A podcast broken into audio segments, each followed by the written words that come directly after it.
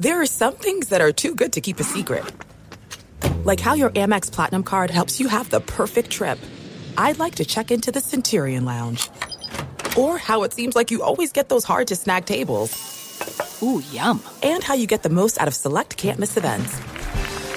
With access to the Centurion Lounge, Resy Priority Notified, and Amex card member benefits at select events, you'll have to share. That's the powerful backing of American Express. Terms apply. Learn more at americanexpress.com slash with Amex. At Bet365, we don't do ordinary. We believe that every sport should be epic. Every home run, every hit, every inning, every play. From the moments that are legendary to the ones that fly under the radar. See for yourself when you sign up today and get $150 in bonus bets when you bet just $5. Whatever the sport, whatever the moment, it's never ordinary at Bet365. 21 plus only must be present in Ohio. If you or someone you know has a gambling problem and wants help, call 1-800-GAMBLER. Terms and conditions apply. If you love sports and true crime, then there's a new podcast from executive producer Dan Patrick and hosted by me, Jay Harris, that you won't want to miss. Playing Dirty Sports Scandals. Each week, I'm squeezing the juiciest details from some of the biggest sports scandals ever. I'm talking Marcus Dixon, Olympic gymnastics, Cain Velasquez, salacious Super Bowl level scandals. Join me on the dark side of sports by listening to Playing Dirty Sports Scandals on the iHeartRadio app, Apple Podcasts, or wherever you get your podcasts. Kaboom! If you thought four hours a day, 1,200 minutes a week was enough, think again. He's the last remnants of the old republic, a sole bastion of fairness. He treats crackheads in the ghetto gutter the same as the rich pill poppers in the penthouse. Wow. The clearinghouse of hot takes break free for something special. The fifth hour with Ben Maller starts right now. That it is the fifth hour with Ben Maller back at it again, a spin off of the overnight show. We are so happy you have found us as we are in the air everywhere. The vast power of iHeart, the global reach of podcasting as we are together again. It is the weekend and we are back at it. Now, this is an interview podcast, and there's a couple of things you need to know about this. Uh, you are giving a, you're being given a gift here because this weekend, why is this weekend like most other weekends? Because David Gascon is not here. So it's you're just stuck with me on this Friday podcast. Now, on Saturday and Sunday, I'll have my trusty sidekick, not Gascon, somebody who's actually good uh, in here.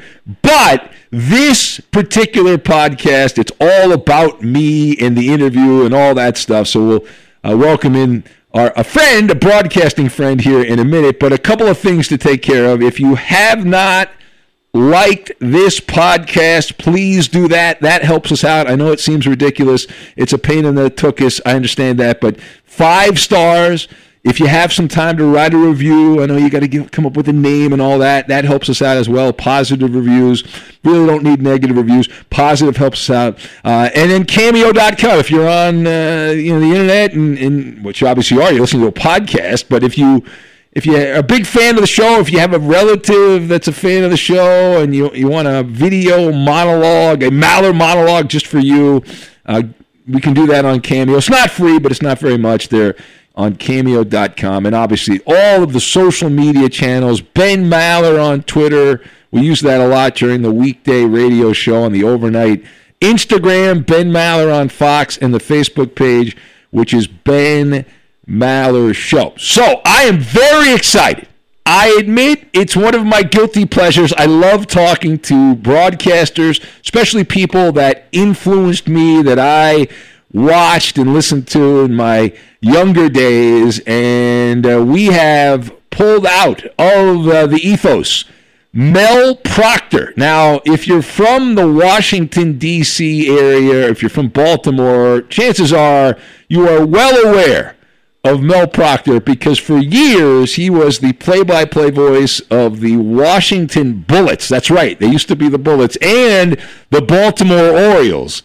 And I most associate Mel with the Orioles. I actually was around him a bit a few years ago. I guess it's been a long time now, but he was the radio guy for the Clippers. for several years. And uh, that's where I got to know Mel a little bit. And I had lost track of him. I was like, well, I wonder what Mel Proctor's up to. And uh, for those that have not seen his work, if you're uh, younger, you can actually find some old Oriole games on YouTube. And uh, very entertaining, fun broadcaster. Uh, did everything. Did network play by play. Did NF uh, for basketball. Did play by play boxing, uh, football. He was all over the place. So let's welcome in now Mel Proctor joining us here on the fifth hour with Ben Maller. And Mel, thank you for doing this. So I guess I want to talk about you, make this all about you, at least most of it. So how old were you, Mel, when you realized you wanted to be a broadcaster? Well, when I was growing up, it was the last thing that I thought of. I wanted to be a Major League Baseball player. And, uh, was good enough to play in high school and college, but had a little trouble hitting the curveball. So when I graduated from college, uh, I had no idea what I wanted to do. I took a real job in Denver for about six months, and uh, there was a football player who just retired from the Denver Broncos named Lionel Taylor, and he worked at this company, C.A. Norgren. He was, you know, he kissed babies and shook hands and stuff and uh, I got to know him, and we both admitted that we missed being in sports and had to get back.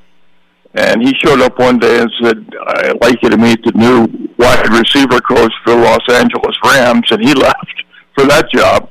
And I thought, well, I got to get out of here somehow. Coat and tie, seven thirty in the morning at work, two coffee breaks a day. No, thank you, I can't do this. So uh, Steve Sabol of uh, NFL Films had gone to Colorado College, where I went to school. Uh, I didn't know Steve, but he was several years ahead of me, and, and some of my fraternity brothers knew Steve. So I started writing letters to his father, Ed Sabol, uh, about a job, and they said that ah, there's nothing there. And so I, I just kept sending stuff anyway, ideas for shows and that kind of thing. And I happened to call one time, talk to a friend of mine who worked there, and I said, I got to come back there for a wedding. Would it be worth stopping by in Philadelphia to see NFL films? And he goes, Yeah, your timing may be perfect. So I went back, uh, talked to Ed Sabol, and he hired me. I spent three and a half years at NFL Films as a writer producer, still having no thoughts of being a broadcaster.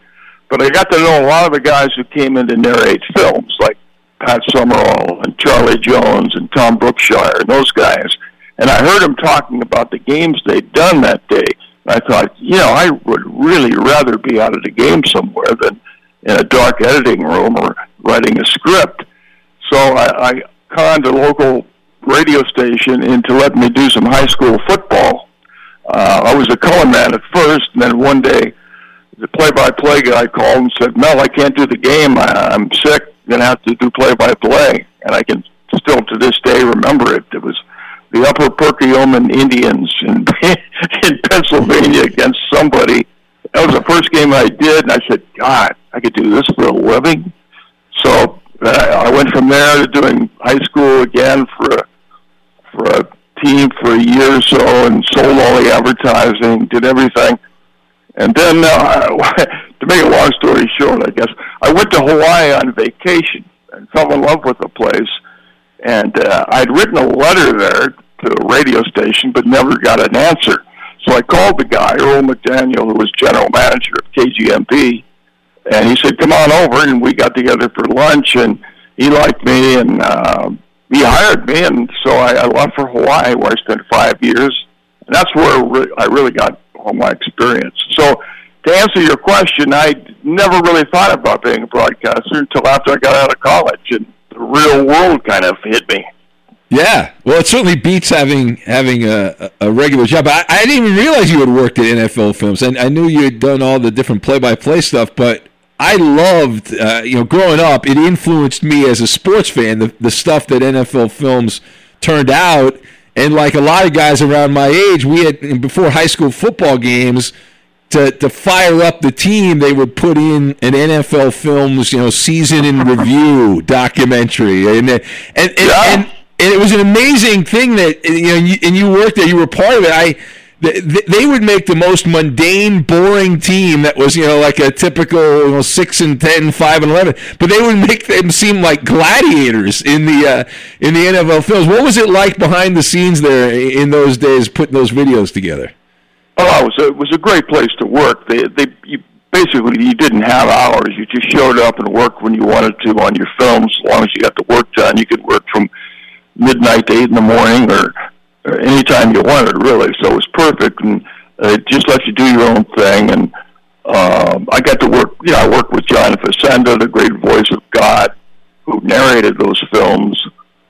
You know. Uh, yeah. Yeah. Cold Bay and Green Bay, and you know, uh, I can't do him. But uh, it was fun. It was funny. They were all I, all these announcers would come in to narrate the various films, so I got to know them.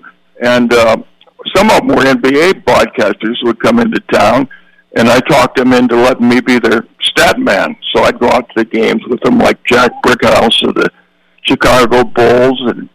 Uh, people like that. Van Miller, of the Buffalo Bills, and or uh, Buffalo Braves.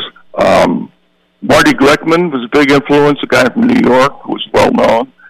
Uh, so I got to know all these guys, these these broadcasters, top of the line broadcasters. And I thought, God, this is this is really what I wanted to do. So I just I was in a good spot to to learn from some of the best, and uh, it was it was a great place to work. It was, the toughest decision I ever had to make was sitting on the back steps at NFL Films, trying to decide whether to stay in this prestigious job in the NFL with great people and creative and fun and uh, or quit and go full time to a little 5,000 watt radio station in Chester, Pennsylvania, where I could broadcast sports full time.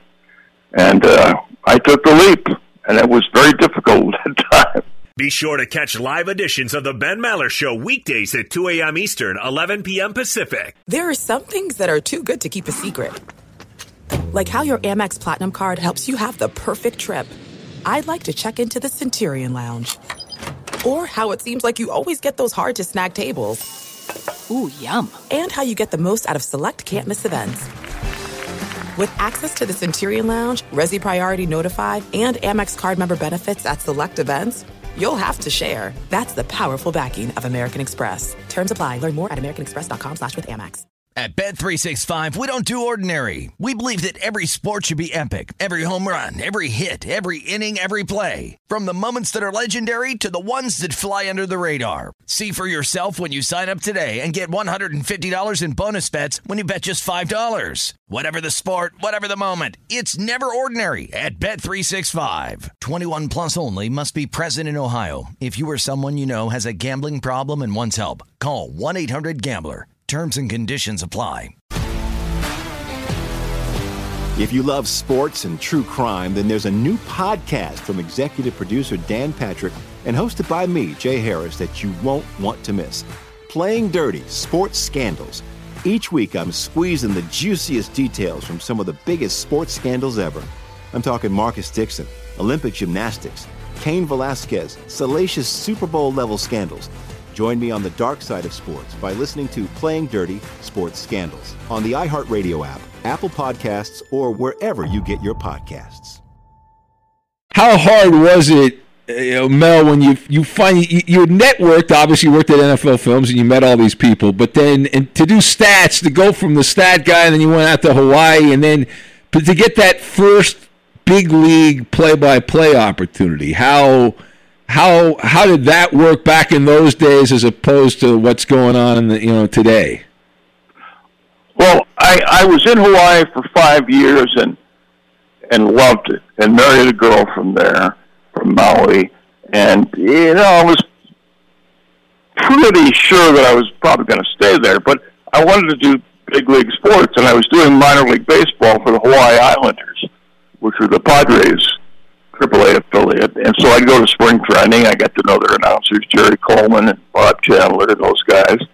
Um, so I started applying for a few jobs. Well, more than a few actually. I think I I, uh, I applied to the Houston Astros, went in there and interviewed.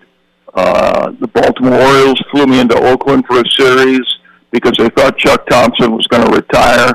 Well, he went on for another 30 years, so that job never opened up at that time. Uh, and then the Angels talked to me. I came down to number two guy there. Um, I'd applied for some NBA jobs, and I was getting close to things, but oh, it was, it was so frustrating. Uh, you know, looking back on it, I had no idea how hard it is to advance to that level of broadcasting. But one Sunday, we were sitting out on our, my lanai, having a glass of wine, my wife and I, or wife to be, and phone the phone rang, and it was WTOP in Washington D.C. They called and asked me if I wanted to be the play-by-play announcer for the Washington Bullets, who had just won the NBA championship. And I said, "Sure, yeah, let's go." well, about about two hours later, I get another phone call from Irv Kaze, who was general manager of the San Diego uh, Clippers, and he says, "We'd like you to be our play-by-play guy on radio." I said, "Oh, Jesus, I I don't understand this." Is after years of trying, suddenly I get two calls within 24 hours offering me NBA jobs. I said, "I'd really rather come to San Diego because it's warmer." and my wife is from Hawaii. I think it'd be an easier adjustment for her. But Herb Kaze, who became a good friend, said, "I'll be honest with you." He said the Bullets just won a championship. It's a bigger market. There's more exposure. Uh, and to be honest, I'm not sure how long we're going to be in San Diego. So he said, you ought to take the Bullets job. So that's how I got my first big league job. Wow, that's that's a wild, wild story. and and and then you know I always associate you because of my age. I associate you with the Orioles, but you, you were with the the Bullets. You in that area back and forth. When you uh, run across people that uh, recall your career, do people associate you more with the Orioles or the Washington Bullets or um, somebody else? I think both, really. Yeah, uh, because I was in the Baltimore Washington market for almost twenty years, so. Uh, you know, my first year with the Bullets was 78 79. They went to the finals and lost to Seattle after winning the previous year. But that franchise has never made it back to the NBA finals since then. What is that, 42 years ago or something? They've never made it back, and I happen to be part of it. So that was was wonderful. And they, and they have a new and they have a new name now too. They changed their name a number of years ago, so they're no no more bullets anymore. They're now the, yeah, the Wizards, yeah. So. But I, I was there when they had great teams with Wes Unseld and Elvin Hayes and Bobby Dandridge and Dick Motta was the coach, and it was a great time to be there. And then, of course, I was with the Orioles and and got to see most of Cal Ripken's career, and they had some great teams there. I did that for 14 years um, and then came to uh, the cable network I worked for, Home Team Sports, was being sold, and everything was up in the air. So I didn't know what I was going to do. But Larry Lucchino, who had run the Orioles, was president of the San Diego Padres, and they offered me a job doing their TV games. And I'd always wanted to live here, so I said, "Let's go." So we headed to San Diego, uh, thinking I'd be a Padres be with the Padres forever. It lasted five years. Then Larry got pushed out by the owner, John Moores, and everyone that worked for him was out the door too. So it's funny how life works sometimes. But yeah, and you, you, you know, you so you you've done play by play across. I know you did network stuff. You did some football play by play. Have you done any hockey, or is have you? Uh, Ho- some, hockey yeah. is the only thing I've never done. I've done boxing for Turner. Uh, TNT and TBS. Uh, you know, I did the uh, Goodwill Games, boxing. Uh, I've done everything except hockey. Yeah, and, and of the sports that you've done, what do you find the easiest, and what is the most difficult as a play-by-play guy? Well, I, I think the easiest thing that comes easiest for me for some reason, and is the most fun, is doing NBA basketball on radio by myself, which I did mm-hmm. for many years. No color man, just me. And it, it could get so lost in doing it. It's just a wonderful feeling. And I, I think I had a feel for it because I had played college basketball and kind of sensed the rhythms of the game and developed an unorthodox style of describing things that seemed to sit well with people, and uh, I think that was probably the thing I did best. Uh, baseball is the most difficult because well, it's every day for one thing, so you have to you have to be around the batting cage and find out what the latest is. It's easier now with all the information, and uh, but you know in those days you had to really work at it to to get fresh information because you can't just keep saying the same thing every day about the same players and same teams. You have to come up with fresh material, and and baseball games can get can get slow. I mean, a three and a half hour game with you know I still remember a, game in Texas when the Rangers beat the Orioles twenty six to seven. it took forever for that game to end, and I don't think I've ever drunk so much beer in my life than after that game. But it was so. It, it, it, answer your question, yeah. I think baseball is the most difficult. Yeah, and I, I, I used to watch you on the satellite doing the Oriole game. You always seemed to have a good time, even when the Orioles had terrible teams. Occasionally, you you seemed like you were enjoying yourself. You you were not uh, you, you weren't taking it too seriously. You had the fun. I felt like you had a pretty good balance of having fun and then you know calling the game. How, how did you get to that point, Mel? Because a lot of, there's, there's like two types. There's guys that have fun. There's guys that are kind of uh, hardo types that take it way too seriously. I felt like you had a good time. You were you were having fun doing the games, even when they were terrible. Well, a couple of things happened. Like for many years, I think I, I emulated different broadcasters or, or tried to steal things from different people and did things to please the people I work for. And I, at one point, I realized this is not going to work. This business is so fickle that you know you can't please your boss, or you don't know who your boss is going to be next year, or the hell with it. If I can please myself and have some fun, that's all I care about. So that's the attitude I took. I'm just going to go out. I want to have fun. I'm going to try to have as much uh, excitement as I'd experience if I was at a ballpark. And then when I got to, to Baltimore, uh, they had a crazy ex-player named John Lowenstein who retired, and he became my partner. And John is about the most off-the-wall character I've ever met in my life. And uh, we just hit it off, and it was like it was nonstop laughter after that. Yeah, that's outstanding, and uh, and some of your some of your old games are on YouTube. Uh, I don't know if you ever check those out, but every you know I, I uh, occasionally, especially last year during the pandemic, uh, I'd flip on some of the old games, and they you know the random old like uh, mid '80s Orioles uh, A's game will be on, and you'll you'll be doing the play-by-play. It's pretty cool to check out some of the stuff. But you mentioned getting information and I think and we, have, a bunch of young guys that listen that want to be the they want to follow in your footsteps. Guys like yourself that have had big careers and play by play and whatnot. But but put in perspective, you know, now I can go on Twitter and social media and have content uh, coming out of my ears and my you know my nose and my eyes. It's everywhere. But it wasn't like that. You had to depend on the newspapers and you had to depend on getting information. So so kind of walk me through what it was like when you're preparing and you had to get, as you said, new information. How difficult was it to obtain uh, new information on the teams? Well, that's a good question. It was it was difficult. I used to carry around like a huge, well, just scrapbook with filled with newspaper clippings and stories taken out of magazines and uh, about different players and teams, and I was constantly updating that, looking for stuff in books and wherever I could find it. It was all in print then, but it wasn't on the internet. There was no internet, as far as I know, and uh, so that's where I had most of the stuff. And some of my broadcast partners used to laugh at me, like the late Mike Flanagan in Baltimore said, I can't believe you carry all this stuff around.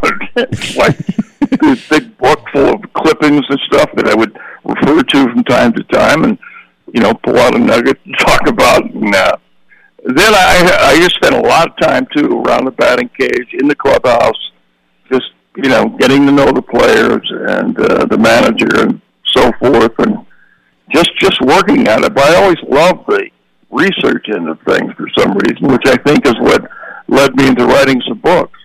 Be sure to catch live editions of The Ben Maller Show weekdays at 2 a.m. Eastern, 11 p.m. Pacific. There are some things that are too good to keep a secret, like how your Amex Platinum card helps you have the perfect trip. I'd like to check into the Centurion Lounge or how it seems like you always get those hard to snag tables. Ooh, yum. And how you get the most out of select can't miss events. With access to the Centurion Lounge, Resy Priority Notified, and Amex card member benefits at select events, you'll have to share. That's the powerful backing of American Express. Terms apply. Learn more at americanexpress.com slash with Amex. At Bet365, we don't do ordinary. We believe that every sport should be epic. Every home run, every hit, every inning, every play. From the moments that are legendary to the ones that fly under the radar. See for yourself when you sign up today and get $150 in bonus bets when you bet just $5. Whatever the sport, whatever the moment, it's never ordinary at Bet365. 21 plus only must be present in Ohio. If you or someone you know has a gambling problem and wants help, call 1-800-GAMBLER. Terms and conditions apply. If you love sports and true crime, then there's a new podcast from executive producer Dan Patrick and hosted by me, Jay Harris, that you won't want to miss. Playing Dirty Sports Scandals. Each week, I'm squeezing the juiciest details from some of the biggest sports scandals ever. I'm talking Marcus Dixon, Olympic gymnastics, Cain Velasquez, salacious Super Bowl level scandals. Join me on the dark side of sports by listening to Playing Dirty Sports Scandals on the iHeartRadio app, Apple Podcasts, or wherever you get your podcasts. Yeah, that's right. In fact, I wanted to talk about that because uh, for those uh, that don't know, Mel, uh, long career as a play-by-play guy, but you've you've written several books. The one that, that caught my attention, I'm still in the middle of it, so I have not uh, been able to finish it, but it's a few years old. But love the work Hate the Business is the headline on this, and it's one of the several books that you've written over the years. That really resonated with me because I have a similar perspective, Mel. I am a little younger, but I love working in sports radio. Some of the politics of it, uh, yeah. you know, behind, I, am not a big fan of. So, kind of, you know, sell me on the book here. Obviously, I'm a fan. I'm a believer in the book, but but for those that uh, are considering it, why should somebody buy that book? Well, I, I should point out that the book originally came out, I don't know, 10, 12 years ago, but I just recently released an audio book where I narrate the book, and I think it's better than the print work because, you know, my voice is there and the emotion of some of the things that I felt. So that's available now from uh, Audible, Amazon, and iTunes for those who want to get it for nine ninety nine. It's bargain.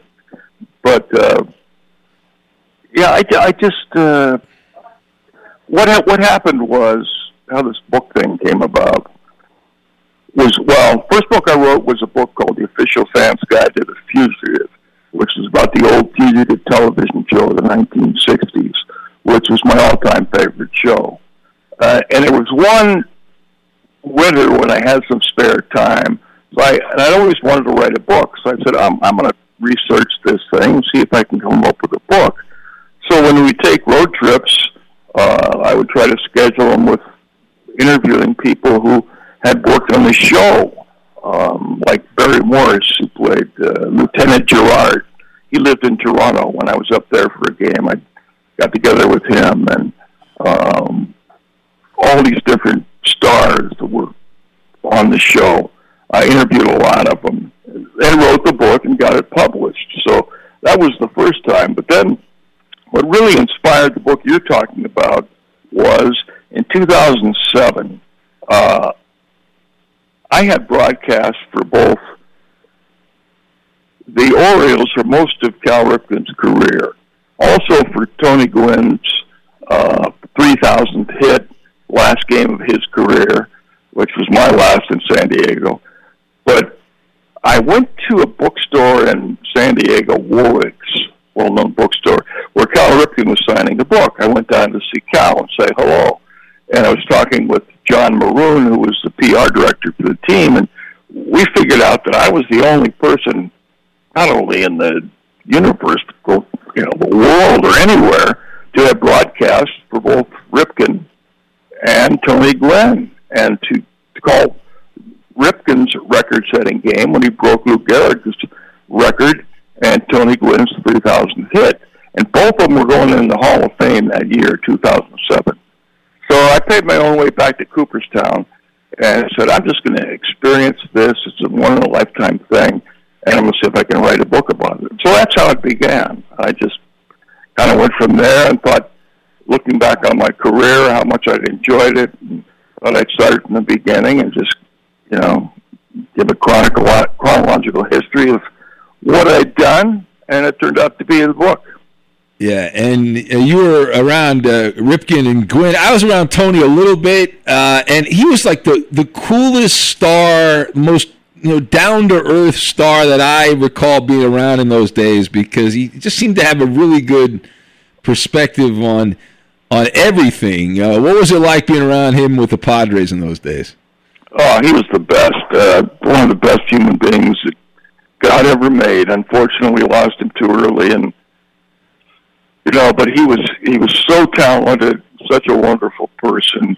Um, one of my favorite Tony Gwynn stories is my son was in high school at the time, and he was playing baseball, and he was in a slump. He wasn't hitting.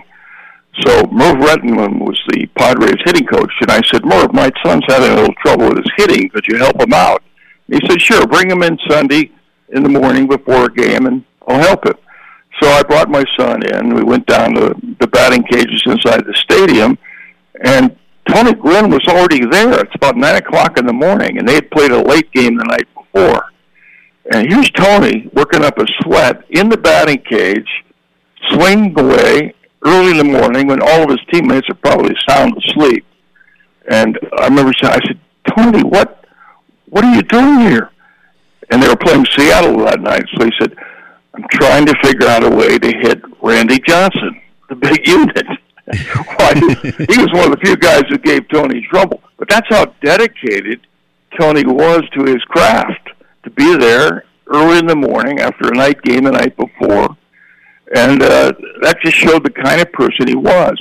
And by the way, Merv did help my son get out of a slump, but that, was, that always impressed me about Tony.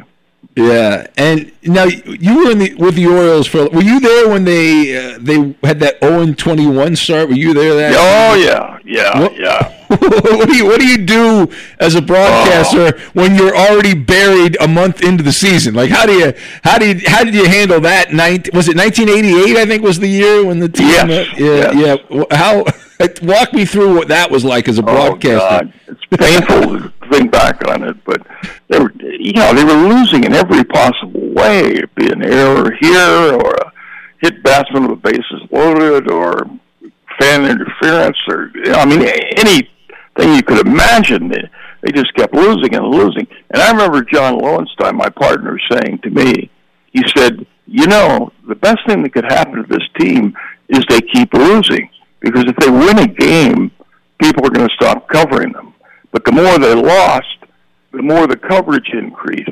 And there were writers and reporters showing up from everywhere, including Japan, I think, to, to chronicle this team going 0 and 21 to start this season. It was, it was just unreal. And uh, I, I can still remember a, a picture of Billy Ripken uh, leaning on his bat with his forehead on his the knob of his bat and looking just so sad during that time. Um, but it's amazing what happened. They were 0 21, and they came back after finally winning a game. And Larry Lucchino was president of the team, and he had been working uh, with Edward Bennett Williams, who owned the team, and uh, the mayor of Baltimore uh, on a on a, an agreement to get a new stadium built. So when the team came back into town, they finally won a game to end the losing streak. They made this dramatic announcement about the new stadium, which turned out to be Camden Yards. So they they turned it into an amazing positive. And the next year, in 1989, they came within a few days of winning the American League East. Yeah, so it was a, it was a great turnaround, and that '88 Oriole team for those that are young and don't. I mean, they had Hall of Famers. Uh, Cal Ripken, Eddie Murray was on that oh, team. yeah, yeah. A, young, a young Curt Schilling, uh, who was you know, not a Hall yeah. of Famer but a very good player. And Curt Schilling, Brady Anderson. Uh, um, yeah. yeah. And, and still 0 and 21 to start the year. But uh, Mel, just a, a, word of advice though. If somebody breaking in right now, uh, what would you say to a young broadcaster who wants to as I said earlier, follow in your footsteps. What advice would you give them? Go out and win 20 games or win a Heisman Trophy. that does help. I uh, yeah, I mean it is it is difficult for a guy without you know professional experience, oh. right? I mean it's very eh, you know, and I I deal with the same thing in in my you know doing sports radio. It's uh, you know it's a little a little difficult, but it is also networking, right? I mean you got to know people, and you did a great thing as you said. You started at NFL Films, you networked. That's a big part yeah. of it too, right? You got to meet people, and and usually the people you start out with, the people behind the scenes, end up you know moving up, and then they can help you out, right? Yeah, to some degree. But when I got the Bullets job, uh, I was working in Hawaii, and they used to have a game called the Rainbow Classic, where they bring in teams from all over the country to play, and all of the NBA general managers would would use this as an excuse to take a trip to Hawaii so they could party for a week. And uh, so I, you know, I hung out with these guys and I got to know them. So in the case of the Washington team, Bob Ferry was the general manager. When I heard about this opening in Washington, I I called Bob and I said, you know, there's this job. Does it involve play-by-play for the Bullets? And he said, yes.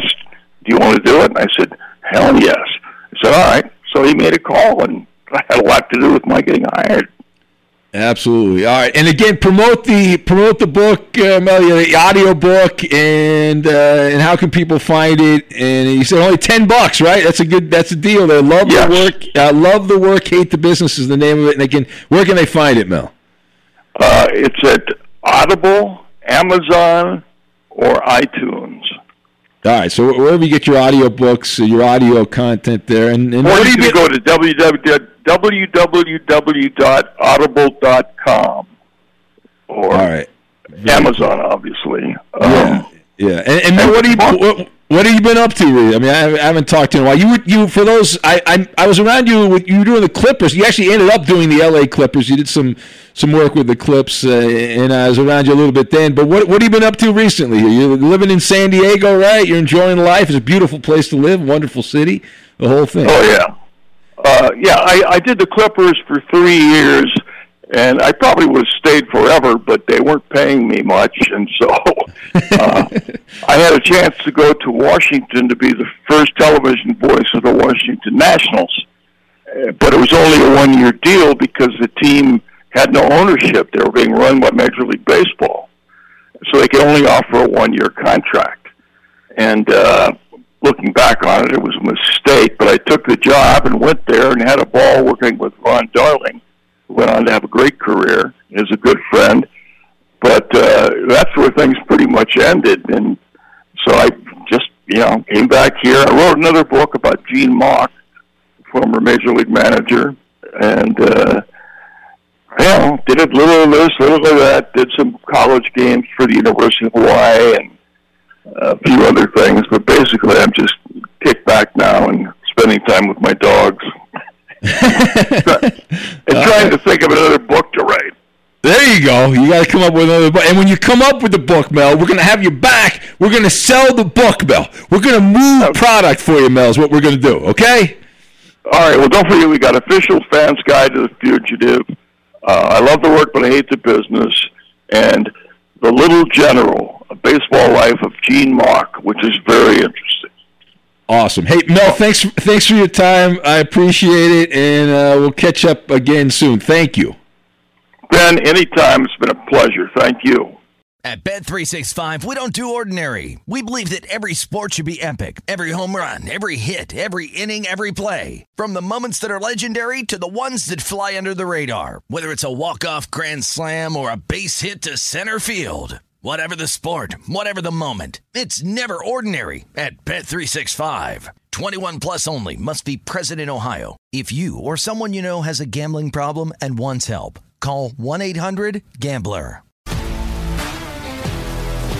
If you love sports and true crime, then there's a new podcast from executive producer Dan Patrick and hosted by me, Jay Harris, that you won't want to miss. Playing Dirty: Sports Scandals. Each week, I'm squeezing the juiciest details from some of the biggest sports scandals ever. I'm talking Marcus Dixon, Olympic gymnastics, Cain Velasquez, salacious Super Bowl level scandals. Join me on the dark side of sports by listening to Playing Dirty Sports Scandals on the iHeartRadio app, Apple Podcasts, or wherever you get your podcasts. What's up, everybody? This is Stephen A. Smith, host of the Stephen A. Smith Show podcast. Tune in every Monday, Wednesday, and Friday at the very least as I bring you all new episodes that feature the biggest headlines in the world of sports, pop culture, business, and I answer your phone calls and respond to your tweets. You'll hear my unfiltered opinions and straight shooter interviews with top celebrities and game changers. All that and more. So listen to the Stephen A. Smith Show podcast on the iHeartRadio app, Apple Podcast, or wherever you get your podcast.